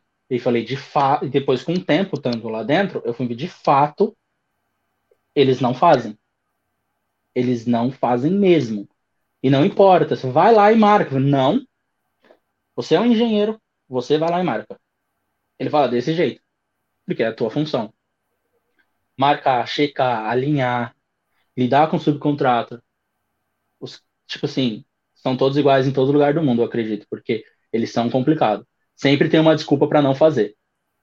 Ah, mas a gente está terminando uma coisa aqui. Então, tem que saber lidar com pessoa. Sim. site engineer, ele é literalmente uma, um, um gerente. Exatamente, gerente de pessoas. É saber entender o desenho, saber explicar e se certificar do que aquilo que você explicou está sendo feito. Depois que você explica, você tem que ir lá e checar. Então, é, é basicamente isso. Exatamente. O fundamento básico é isso. Você acabou já respondendo uma pergunta que eu recebi lá na, na caixinha essa semana, que foi essa daí, a questão de quais seriam as skills né, que um setting out um, um site engineer precisaria. E é isso, né? Você precisa saber gerenciar pessoas, não tem jeito. Pessoas. Exatamente. Vou fazer exatas para não ter que lidar com pessoas. Começou errado. Vai ter que lidar com pessoas. Não tem como. Não tem como. Não tem como. Não, é. não tem como. É, é, por, é telefone o tempo todo. É todo, todo, toda empresa que vai começar, ela tem que mandar o que a gente chama de RAMs, que é o Risk Assessment e Method Statement. E o seguro. Então você tem que ler tudo isso, porque lá está falando como a empresa vai trabalhar na sua obra. E aquilo tem que estar tá de acordo com o seu projeto. Entendeu? Sim. E muita gente que vem do, subcontra do subcontractor, eles não leem isso, eles só vão lá e assinam, porque eles, todo, todo operário tem que assinar. E simplesmente todo colaborador vai lá e assina. Acabou. Eles muitas vezes nem leem. Estão nem sabendo o que está acontecendo. Não. Nem aí fora do Brasil. Não. Não. Eles não. Eles não. É tipo. Eles não entendem a necessidade do harness, que é aquele cinto que você coloca para trabalhar em altura uhum. Para elevadores. Eles não, falam, não precisa, eu estou numa, num, num elevador, eu não preciso. Tá tudo bem, estou numa plataforma, tá tranquilo, não, não vou cair. Então você tem que ir lá e tomar cuidado disso, tomar conta disso, porque não temos um segurança de trabalho aqui para uhum. ficar cuidando disso. Então quem faz isso é o site engineer. Lá na, na nessa empresa agora, fazer esse, eu estou entrando no quarto, terminando o quarto mês lá, e essas duas warehouses que estão sendo feitas, tem o gerente de projeto, o site manager e dois, eu e mais um engenheiro. Somos em dois. Então cada um pega uma unidade para cuidar. Então assim, eu comecei como site, como um junior site engineer, mas basicamente o que eu estou fazendo, o meu, eu fui contratado como júnior, mas o que eu estou fazendo é basicamente o que o site engineer faz. Eu estou cuidando literalmente do projeto inteiro. Do é, começo, é só uma questão de quanto tempo de experiência você tem, né? Mas a Exato. ela não, não deixa de ser a mesma. Exato. É. Eles dão assim, eles literalmente entregaram e falaram: esse é o seu bebê, crie. Agora é, é você que, que resolve. Sim. Só que, claro, sempre tendo o apoio do site manager, porque quem vai acabar respondendo, quem, quem responde pelo projeto é o site manager, o gerente de projeto. Sim. Entendeu? Então, desde colocação de pontos de controle que é necessário para marcação do para a utilização da estação total, quem faz? Site manager, o site engineer. É ele que tem que ir lá e marcar, porque ele tem que saber o que, que ele tem que ver. Esses pontos é o que vai dar a localização para o seu GPS. Sim. Sem eles, você não vai se achar. A máquina não vai funcionar. O Arthur tá, tá aí, ele pode, ele pode me corrigir se estiver errado. Ele não vai achar. Então esses pontos são extremamente importantes. Tudo quanto é nível que vai ser feito, seja de concreto, você que tem que ir lá ver. Essa é a responsabilidade do site engineer. O site engineer tem que saber basicamente tudo o que acontece na obra. Tudo, tudo, tudo, tudo. É o engenheiro de obras do Brasil, né? Não tem outra, Exato. outra questão. É, somos os, os, que cuida de tudo, gerencia tudo, acompanha tudo e tem que estar parte de tudo. Exato. Muitas vezes no Brasil é o estagiário, mas. Uhum. né? né? Aqui não, aqui é o site.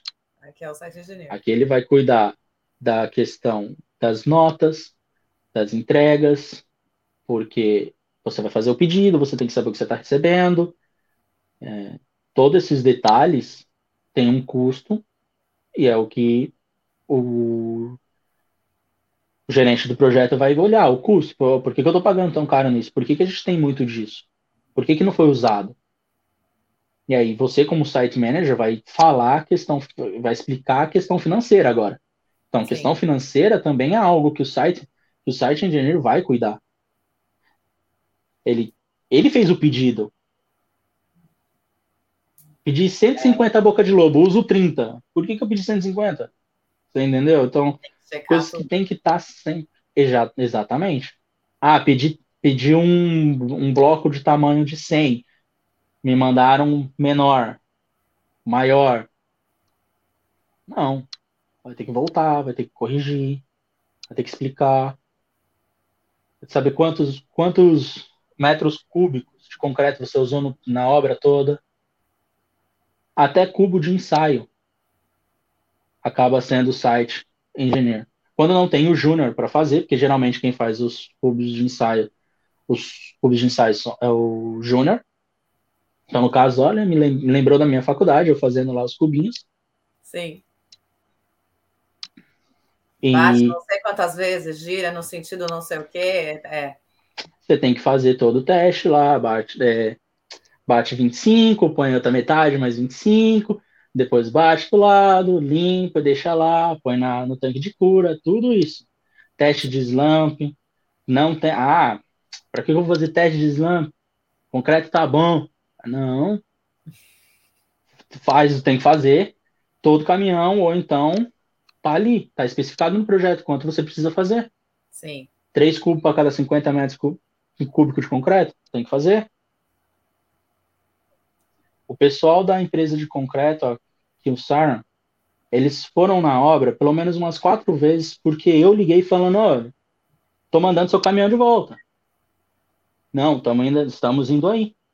Por quê? Não passou no teste de slump. Não, e estava dando alguns, alguns carregamentos deram, deram cubo com resultado baixo. Então você tem que ligar, você tem que reclamar.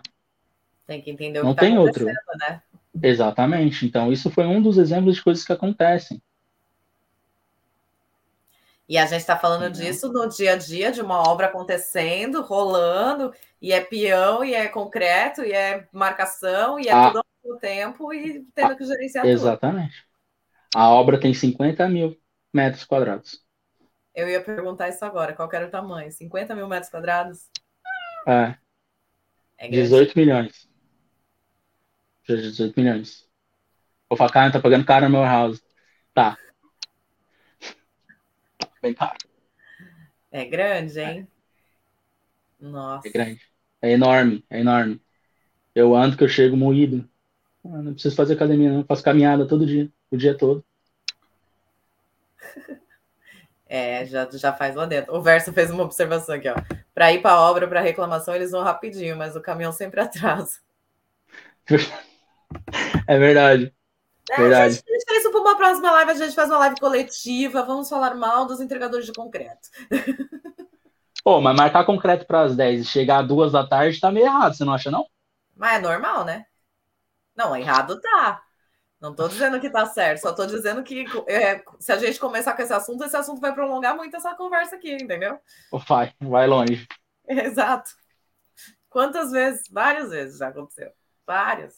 Sim. É... Uma coisa que eu queria te perguntar. Pergunte. O que você daria de conselho para você, sei lá, quatro anos atrás, quando você veio para Irlanda e tal, e você não se imaginava estar nessa posição que você está hoje, assim? Se você quisesse uma informação, uma dica, um conselho para se preparar talvez para diminuir a caminhada, não sei. O que você daria de conselho para o Ian que está do outro lado da telinha ali agora, tentando se colocar no mercado de trabalho? Olha, o que eu levei três anos para fazer, que é sentar e montar meu currículo e me dedicar nele, eu deveria ter feito quando eu cheguei. Isso eu deveria ter feito quando eu cheguei. De fato. Mesmo com o nível de inglês básico. Olha, o inglês, para você gerenciar a pessoa, ele de fato ele vai ele vai ser necessário em alguns momentos. Mas ele não vai ser a coisa, a, o mandatório para você arranjar um emprego na área de, de engenharia civil. E eu fui perceber isso depois que eu entrei. Que eu estava trabalhando com as pessoas que não falavam inglês perfeitamente, eu na minha cabeça achando que tinha que ser um inglês perfeito. Não. Eu teria feito talvez isso antes, mas cada pessoa tem o seu momento. Entendeu? Eu precisei passar por tudo isso para entender. Mas eu diria para a pessoa que hoje pensa, ah, o meu inglês não é bom, ah, tá pensando errado. Vai. Foca no seu currículo. Estuda o seu currículo. Manda vaga para a empresa, estuda a empresa, a empresa que realmente vai te, te oferecer alguma coisa. Nem que seja paciência porque você não tem inglês, ou porque você não tem experiência, Sim. qualquer coisa. Mas procure. Eu acho que isso faz muita diferença. Com certeza. É parar e pensar aí, no seu currículo, no seu LinkedIn, usa de forma correta. Entendeu? Esse, esse seria o meu conselho. Faça antes aquilo que eu levei três anos para fazer. Muito bem. Muito bem. Eu acho que falamos de tudo. Deixa eu ver se temos perguntas aqui que não foram respondidas para a gente responder. É, tem mais alguma coisa que você acha interessante de contar aí da sua história profissional? Esquecemos algum detalhe? Enquanto eu vou olhando as perguntas. Um, eu acho que. Ah, dos softwares, talvez. Tem algum? Então, olha, eles. Um que eu não conhecia, que eu nunca tinha usado, que era o Autodesk Build. Eu nunca tinha usado na vida. Sentei e comecei a estudar, estudar, estudar, estudar, estudar, estudar. Autodesk Building? Autodesk Building, é. Tá. Ele é, é uma plataforma que ele vai colocar toda a documentação da sua obra online, em nuvem. Então, todos os projetos da empresa vão estar lá. Você vai no projeto que você está trabalhando e você vai agregando tudo aquele. Desculpa, todo aquele. Tudo que você tem de informação sobre esse projeto vai nessa plataforma online. É mais ou menos um, para comparar, vamos lá, um Teams ou um OneDrive da, da Autodesk. Entendi. Porém, ele faz link. Se você tem uma planta, um desenho, e aí você tem lá os cortes. Você clicar na setinha do corte, ele vai te jogar direto para aquele corte. Ele vai te direcionando para aquilo. Só que você tem que, você tem que ir lá e linkar. É bem interessante, é muito, ele é bem interessante mesmo. Então, assim, é, é uma coisa que é nova para a empresa também. E aí, quem ficou de fazer o. Quem ficou de fazer o tutorial para passar para a empresa inteira fui eu. Então, eu tenho que fazer um tutorial sobre isso. Então, estou aprendendo para ensinar. Basicamente isso. Então, já fica o Mas é convite. É... Quando você fizer o tutorial para a empresa, depois você vem e faz um tutorial para o meu engenheiro. Faço, faço. Ele é, ele é bem interessante, ele é bem legal. E tecnologia é uma coisa que a galera está investindo muito aqui. Então, acho que é uma coisa válida de você, da galera também começar a olhar os softwares que as pessoas mais usam aqui. Então, acho que isso também é uma coisa bem interessante. Sim. Eu adoro por as pessoas de calça curta, né? Eu faço um convite assim, na frente de todo mundo, você não pode dizer não, entendeu? Mas estou brincando. Depois a gente conversa sobre isso, mas é uma coisa legal. Eu, eu não conheço esse software mesmo. Então, pode ser que seja uma coisa legal da gente trazer as informações aqui, com certeza. É, a Kaliane perguntou aqui, ó, logo no começo, ela perguntou da questão: como foi para passar na imigração com o nível de inglês básico? Foi difícil? Bom, existe uma coisa que é muito antiga chamada mímica. A minha foi na mímica. Sem brincadeira. Para passar na imigração foi o cara falando, falando, falando trilhões de coisas. Eu. Mas você veio como estudante? Então você eu vim como, eu vim como estudante. tudo sim. Tá. Sim, sim. Eu só entreguei todos os papéis na mão do cara e fiquei olhando para ele, ué. Ele pegou o ticket da bagagem, começou a apontar. Foi, tipo, mímica. Literalmente mímica. Sim. Mas o, o legal é isso. Quando a gente vem como estudante e a gente já tem todo, toda a documentação, acaba que já traz um uhum. pouco mais de segurança para nós mesmos, né? Na hora da imigração. Sim, sim. Porque Sim. você sabe que você não tá. Você tá lá com toda a informação. Então, assim. Exatamente. Fazer. É isso aí, moço. Vim para estudar inglês. Pronto. Ah, E é assim, você se torna profissional em mímica, porque você usa mímica para sempre. Sim. Mas foi. Vindo com a documentação certinha, tudo bonitinho, difícil, você não precisa discursar na frente da, do pessoal da, do, do, aeroporto para poder passar. Então foi Sim. isso. Exato. Temos colegas de faculdade aqui, ó, Adriano Oliveira. Fala, Ian, te acompanho aqui, meu amigo da Unidade 9. Um abraço. Logo mais estarei aí, ele colocou. Sim, eu Pega falei com ele. Não, Clica aqui, ó, já curte aqui o canal, se inscreve, segue, que a gente traz várias dicas para quem quer vir aqui trabalhar na Europa. Né? Eu indiquei o seu canal para ele da última vez que a gente conversou. Já estou fazendo meu que... Ah. Manda ver, vai lá. Né? É, você indicou para ele da última vez? Eu indiquei da última vez que eu falei com ele, ele falou que estava para vir mesmo, que estava planejando vir com a, com a esposa.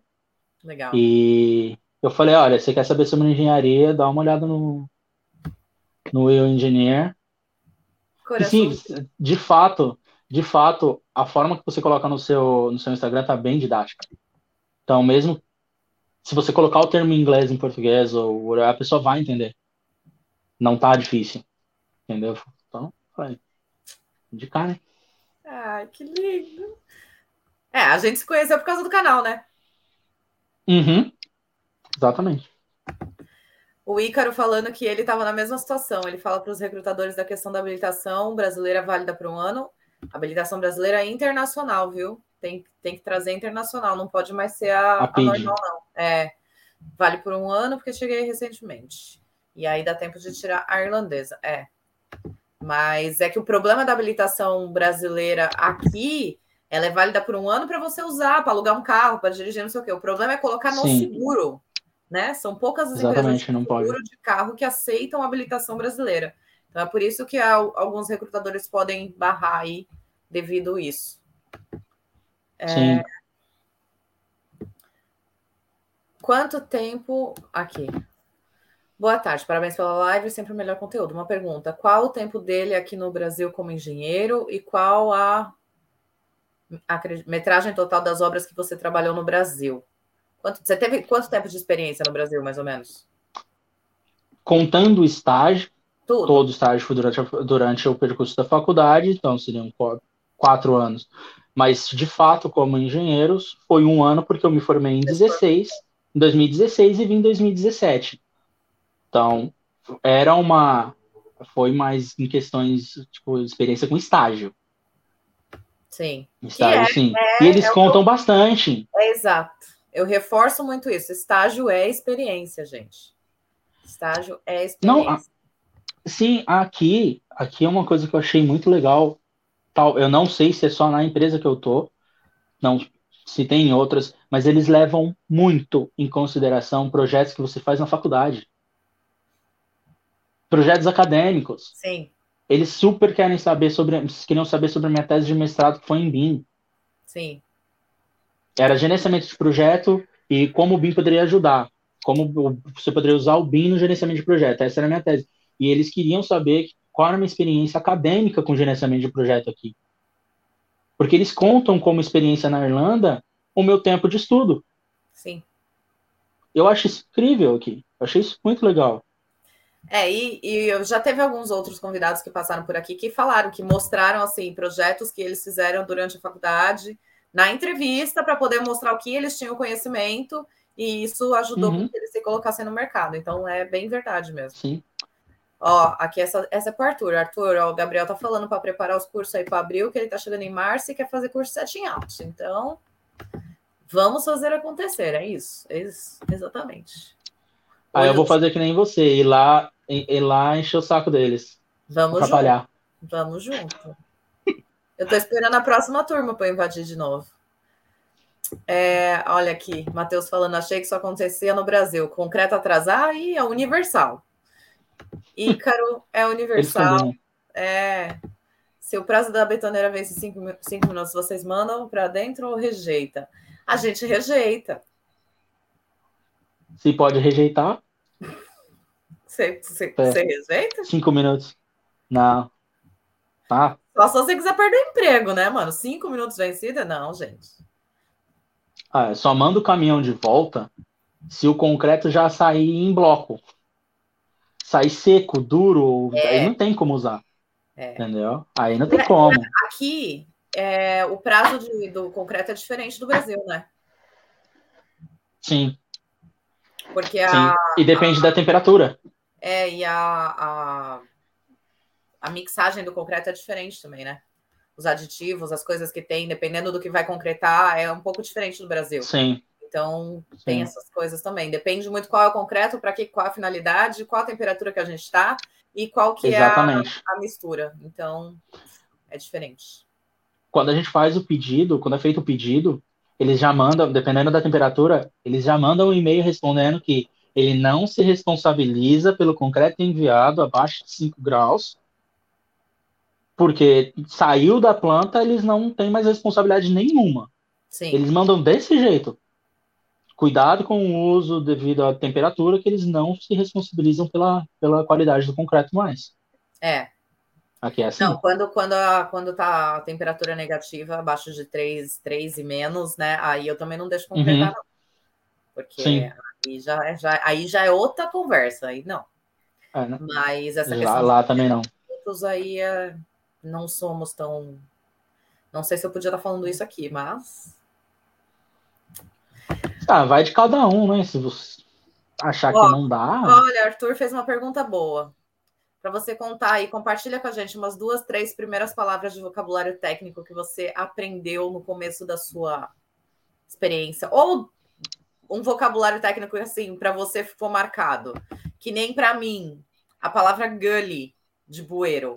Essa palavra ela fica marcada, Sim, ficou marcada para mim, entendeu? Gully, Gutter, Gutter, Gutter é a é calha. calha, isso. Calha, eu achei. Quando eu aprendi calha, eu falei, gente, que legal. Parecia criança. Sim. Calha, manhole, waterman. Deixa eu ver o que mais. Manhole, para quem não Ah. sabe, é a caixa de inspeção da- das ruas. Da... Isso, seria o bueiro. É e não é, né? Porque o, o- a gully é o bueiro, não é? Então, o poço, o tem a boca. Porque a gente chama de boca de lobo. Enfim, A gente chama é o posto de visita. É, exato, exato. É exato. tudo de bueiro, é posto de visita. Seria o posto de visita. O Isso. manhole. Deixa eu ver o que mais. Nome de equipamento eu acabei aprendendo alguns também, que tem que aprender, porque eu tenho que fazer a, o, o- Tem um formulário, que é o GA1 e o GA2. É obrigatório para todos os equipamentos que estão na, Na obra. que estão na obra. Então, você tem que ler, acaba achando os nomes. Eu, eu não sei nem, eu não sei em português o que é teleporter. Você sabe qual que é o teleporter? Sei, é... Agora, agora deu um branco. Eu não sei ele em português. Eu. Teleporter tem Alguém sabe? digger. Coloca aí, gente. Qual a mais? digger, a digger, digger, digger, Aham. que é a retro, exato. Tem o MILP, Scissor Lift, que, que que é, é o, aquele elevador.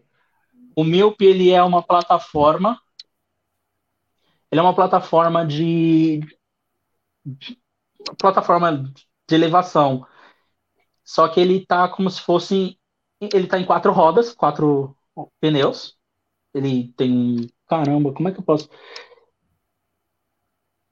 É porque MILP é uma sigla, eu não lembro a sigla inteira. Depois eu procuro então, fica em paz. Tá É, bem. mas é MILP, MILP, M-I-L-P, isso mesmo? W, M-I-W-P. M-I-W-P, tá. Depois eu procuro É, para ver o que, que é. M-E-W-P. M-E-W-P. Tá perguntando se você conseguiu negociar o mestrado e algum desconto ou você pagou integral. Integral. Não tem essas coisas, né? Aham, sem dó. Aqui não Já dá ouviu falar areia e brita? Já ouviu falar em areia e brita? Junto. Como é que Não, é tem aquele, parcelamento aquele sim. negócio que a gente passava na, no Cerol? Já ouviu falar em Cerol? Nossa senhora, já é. Só que esse cerol eles passam num vergalhão. É, E aí vai. arame farpado. Não, mas é tipo isso. Não, mas tem tem faculdade que parcela. Tem? Tem faculdade que parcela, tem. Tem parcelamento estudantil. Hum. Tem parcelamento estudantil. No meu Mas- caso, foi o seguinte. É, aí você vai pagar um pouquinho mais caro, mas tem. Eu não fiz dessa forma. Um amigo meu fez o mestrado dele, ele parcelou com a faculdade. O que eu fiz foi, eu tive que, eu paguei à vista, só que eu trabalhei, eu consegui juntar a metade do dinheiro e o outro, a outra metade eu fui com um empréstimo estudantil. O que que eles fazem? Empréstimo estudantil para a universidade e para mestrado, para curso de graduação e de mestrado. Então isso facilitou bastante. Isso dá uma ajuda. E os juros não é aqueles horrores. que Você pega um empréstimo de 10, paga 100. Não, 11, não é assim. É. É tipo isso. Pega 10, paga 11. É bem tranquilo. É. É, vamos lá, deixa eu continuar aqui com as perguntas. O Fábio Basso está perguntando: Você acredita que o Brasil está preparado para a tecnologia de construção utilizada na Irlanda? Brasil está preparado? Acho que a pergunta é o contrário. Se a Irlanda está preparada, acho. porque porque o Brasil está, no meu ponto de vista, o Brasil está muito à frente em questão de construção do que a Irlanda. E são padrões que nem eu trabalho com, com, com obras que são padrões construtivos completamente diferentes. Então não daria para ter esse tipo de casa na Irlanda, no Brasil, quer dizer. Né? Essa coisa Sim. da- das, das casas de madeira e tudo mais. Eu acho que Ah. a gente não, não tem como. Então, sei lá.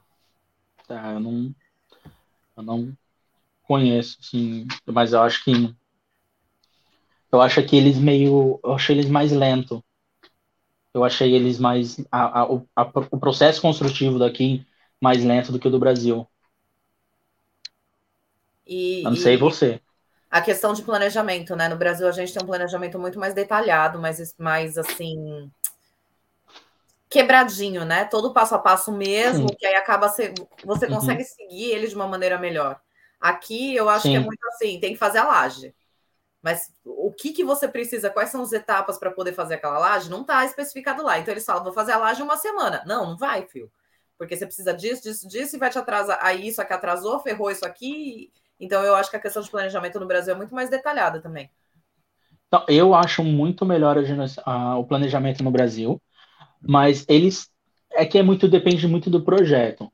Por exemplo, o nosso projeto lá da warehouse, ele tem ele tem equipamento sanitário, ele tem equipamento hidráulico, tudo. Só não tem planta hidráulica.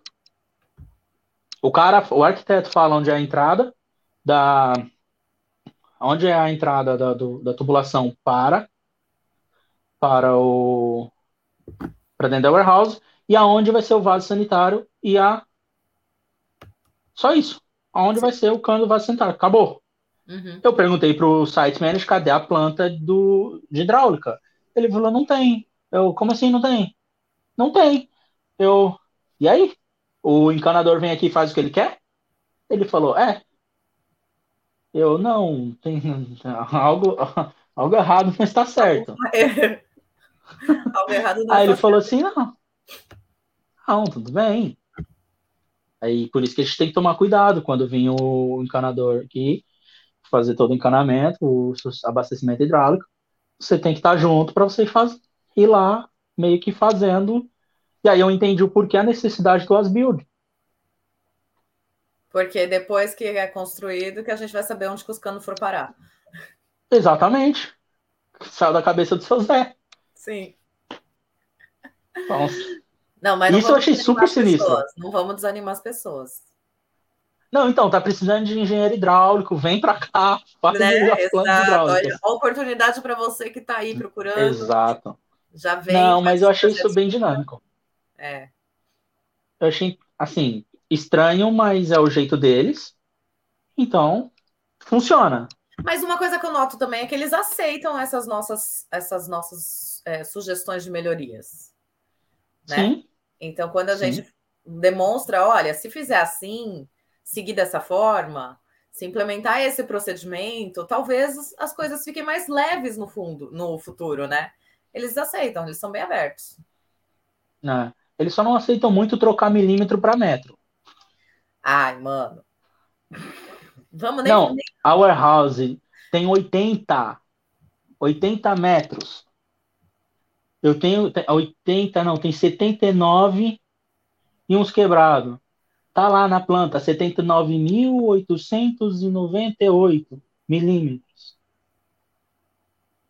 Cara, isso Eu, sim falar me pegou na curva. Quando eu tenho que falar esses números, eu erro tudo, toda vez. Toda vez. É para eu falar 150 milímetros, eu falo um metro e meio, sabe? Umas coisas assim. Ah, eles, eles já se acostumaram.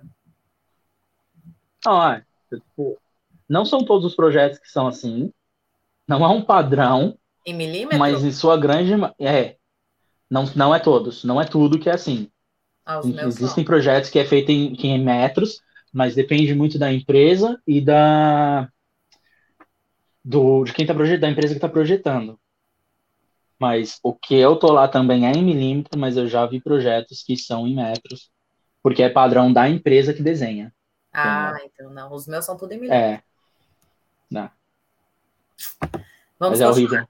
Atestado de capacidade técnica do CREA traduzido vale algo? Atestado de capacidade técnica vale, vai valer como uma comprovação de que você tem a capacidade técnica. Agora, técnica, é. Agora, Matheus, se a sua pergunta é no sentido se o seu CREA é válido aqui, não. Mas está tudo bem, você não precisa dele também, tá? Fique em paz. A gente tem um vídeo que a gente explica sobre isso, depois eu coloco nos comentários aqui embaixo aí você assiste com mais calma. Porque assim, o CREA ele é um, um órgão do Brasil, né? É, Conselho Regional de Engenharia e Arquitetura, ele é Exato. local. Olha, Matheus, está querendo sua tese. E eu, pode compartilhar sua tese conosco. Estou concluindo minha pós em Bem Manager seria muito interessante. Você já publicou ela oficialmente em algum lugar? Não, não, ainda não. Tem que fazer uma ela foi, artigo, né? ela, ela foi para, ela fica na universidade, na verdade. Quem publica, quem pode fazer a publicação é a universidade. Então, eu não publiquei. Tá. Nem, na verdade, nem, para ser bem honesto, nem pensei em publicar, mas posso, eu posso sim mandar, não tem problema nenhum. Cuidado com direitos autorais, hein? É isso que eu ia falar. Eu acho que é mais interessante você publicar o seu como um artigo técnico seu, oficial, Uhum. E aí você coloca o, o link de acesso no seu perfil do LinkedIn. E aí as pessoas Sim. vão ter acesso, mas ele é um arquivo público-privado. Entendeu? Uhum. Porque Uhum. aí mantém toda a Ah, questão boa. dos direitos autorais, é. E é legal se você Uhum. publicar realmente como um artigo técnico, porque isso daí valoriza bastante você como profissional. Eu não pensava dessa forma, legal. Fica a dica. Hum. Olha aí, ó, Boa, né? boa. É... Certidão de acervo técnico serve como comprovação de experiência? O que é uma certidão Bom. de acervo técnico? É os documentos que ele assinou como responsável técnico? Ou é. Creio que sim. Marcos, o que é uma certidão de acervo técnico? Assim, elabora melhor, que eu não sei, tá? Então, tô querendo entender. Por quê? Se você tem uma certidão de acervo técnico, isso comprova que você teve algumas experiências técnicas, certo? Então, comprova como experiência. É, e se você gerou essa certidão, significa que você é técnico formado, ou tem alguma formação para isso, certo? Sim, Então, entendo que sim, também. sim. Ai, peraí, que agora eu me perdi. Eles estão falando das cremalheiras, bababá. Vamos continuar. Deixa eu ver se tem mais alguma pergunta. Usa tudo em milímetro, é isso. Vou adorar, amo trabalhar em milímetros. Luiz! De que mundo Cara, você, só você. veio? Só você. Ai, gente. Acho que ah, o Daniel achou que era polegadas, não. Uhum. Ah, é. Pior seria se fosse polegadas. É, não. Polegadas é Então, só de- na América do então Norte. depende. N- Não, não exatamente. O, o pessoal, quando ele, fa ele faz a medida do esca dos scaffold do andaime, eles colocam em polegada. É? Aham. Entendi. Eu Levei até um susto aqui. Até, até meu quarto se assustou. Polegado, não sei nem, eu não sei nem. Ai, não. Sei nem ler polegado. Mas tudo bem. É, vamos lá. Matheus, acho que não tem necessidade desse atestado. É o, ah, é o atestado do. É, eu também acho que não tem necessidade do atestado do CREA, né? Que ele tá falando. E o Daniel tá falando aqui: o CAT é um documento que você tira no CREA quando você baixa alguma RT. Sim, é, foi o que eu imaginei. Ah, sim. No Brasil, por exemplo, você pode ter o acervo por executar. É, então automaticamente ele comprova que você tem aí um, um histórico, sim, mas como você falou, né? Eles acreditam muito mais no que você mostra do que no que você, no que você faz do que Nossa. no que você mostra, na verdade, né? Então, Exatamente. no papel você pode pôr qualquer informação, mas o que vale a pena mesmo para eles aqui é o dia a dia ali, o, o cara a cara, o tete a tete. Assim, se, se você parar para se, se, perguntar, você vai mandar o CAT pro, pro, pra, no lugar do seu currículo? Não. Em caso a empresa pedir, alguma coisa, geralmente ela vai pedir é, carta de recomendação de antigos empregadores. Exato. Então acaba meio que sendo isso. Mas se tem, todo documento que comprove tem. É, todo documento é válido, mas assim. Todo documento é válido. O que conta mais mesmo é o que você comprova que você tem experiência. Então, é, vai ser o bate-papo na entrevista, você saber Sim. falar o que você sabe fazer, isso é o principal. E o dia a dia, né? O trabalhar mesmo que mostra. Aí eu tava pensando aqui, e ter humildade. E humildade. Acho que respondemos todas as perguntas. O Ramon tá falando aqui, ah, bora fazer uns cubos de concreto. Era ele, o Ramon que tava lá. Era ele mesmo, o brasileiro que tava lá, foi o único. Olha aí, bora fazer uns cubos de concreto. Bora lá fazer.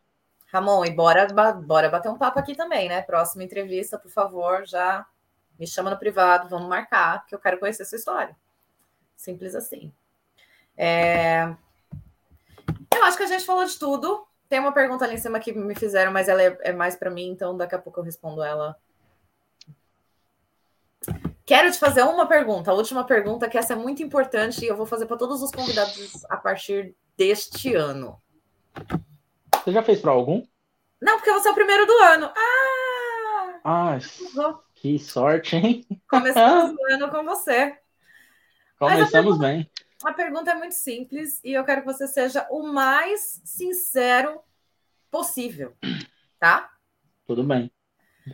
O que o You Engineer representa para você na sua carreira profissional? O que, que ele trouxe? Se trouxe alguma coisa. Se não trouxe nada, você fala, nada, Bia, você é louca. Tá tudo bem também. Não. Trouxe o Arthur. Networking. De fato, sim. Network, exatamente. Network.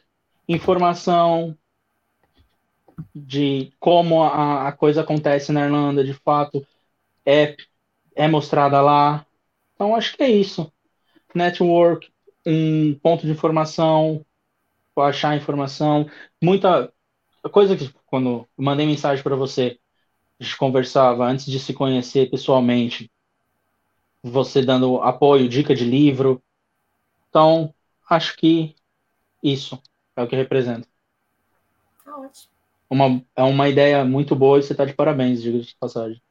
Ah, muito obrigada. Mas não, não faço essa pergunta nem para encher minha linguiça, não. É só realmente porque eu quero entender como que ele, ele o que, que ele representou para você na sua profissão? Porque eu sei que você conseguiu a sua oportunidade de trabalho depois, né? Durante o processo que a gente se conheceu e tal. Então, uhum.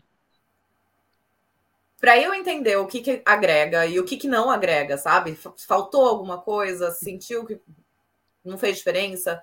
Porque a ideia esse ano é poder ajudar mais e mais e mais. Então, é legal ter esse feedback de quem conheceu Sim. o projeto, conseguiu a oportunidade, não que foi através daqui, mas que se agregou Sim. de alguma maneira. Então, se o networking te ajudou uhum. nesse processo, isso já é muito para mim, entendeu?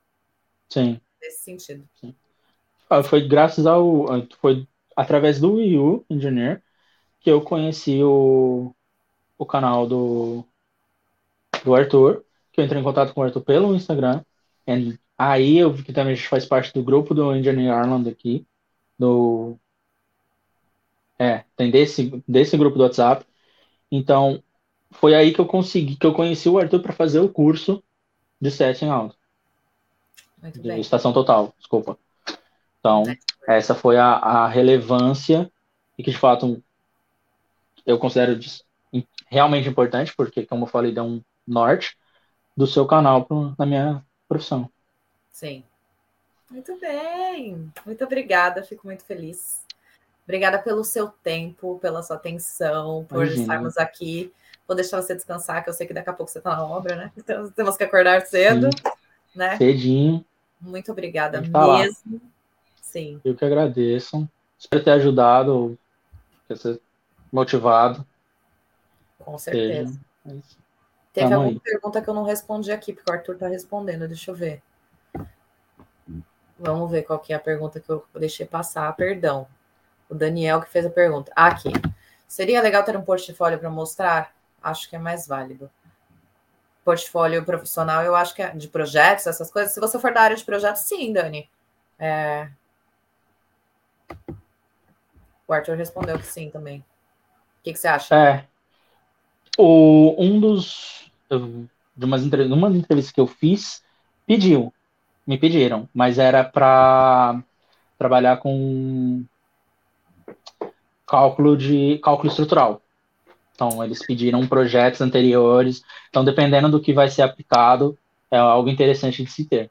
Sim, se mostrar. Depende de qual é a linha que está seguindo. É, tem muita gente que Exatamente. tem portfólio, portfólio arquitetônico, é, empresa, quem é da uhum. área de, de, software engineer, né? Eles têm portfólio de de, de projetos que eles executaram, então programação, essas coisas, depende qual é a linha Sim. de, de não é linha de raciocínio, é a linha de profissional que você está seguindo, aí o portfólio vai agregar. Mas também dependendo de obra, eu acho que se a gente fizer um portfólio, vai fazer o quê? Das obras que você trabalhou, talvez. Então, colocar lá, uhum. sei lá, o link da obra, uma foto e qual que era a metragem daquela obra, uhum. qual foi o valor da obra, se você conseguiu valor. coisa. É, Sim. se você fez alguma coisa que trouxe aí um benefício para a obra, sei lá, reduzir o custo, também seria interessante. Uhum. Sim. Isso. Ian, muito obrigada mais uma vez. Uma ótima noite para você.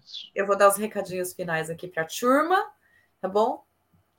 E você tá saiba certo, que a partir de agora você faz parte da família Engineer e você é muito bem-vindo sempre que quiser agregar valor, trazer informação. As portas estão abertas.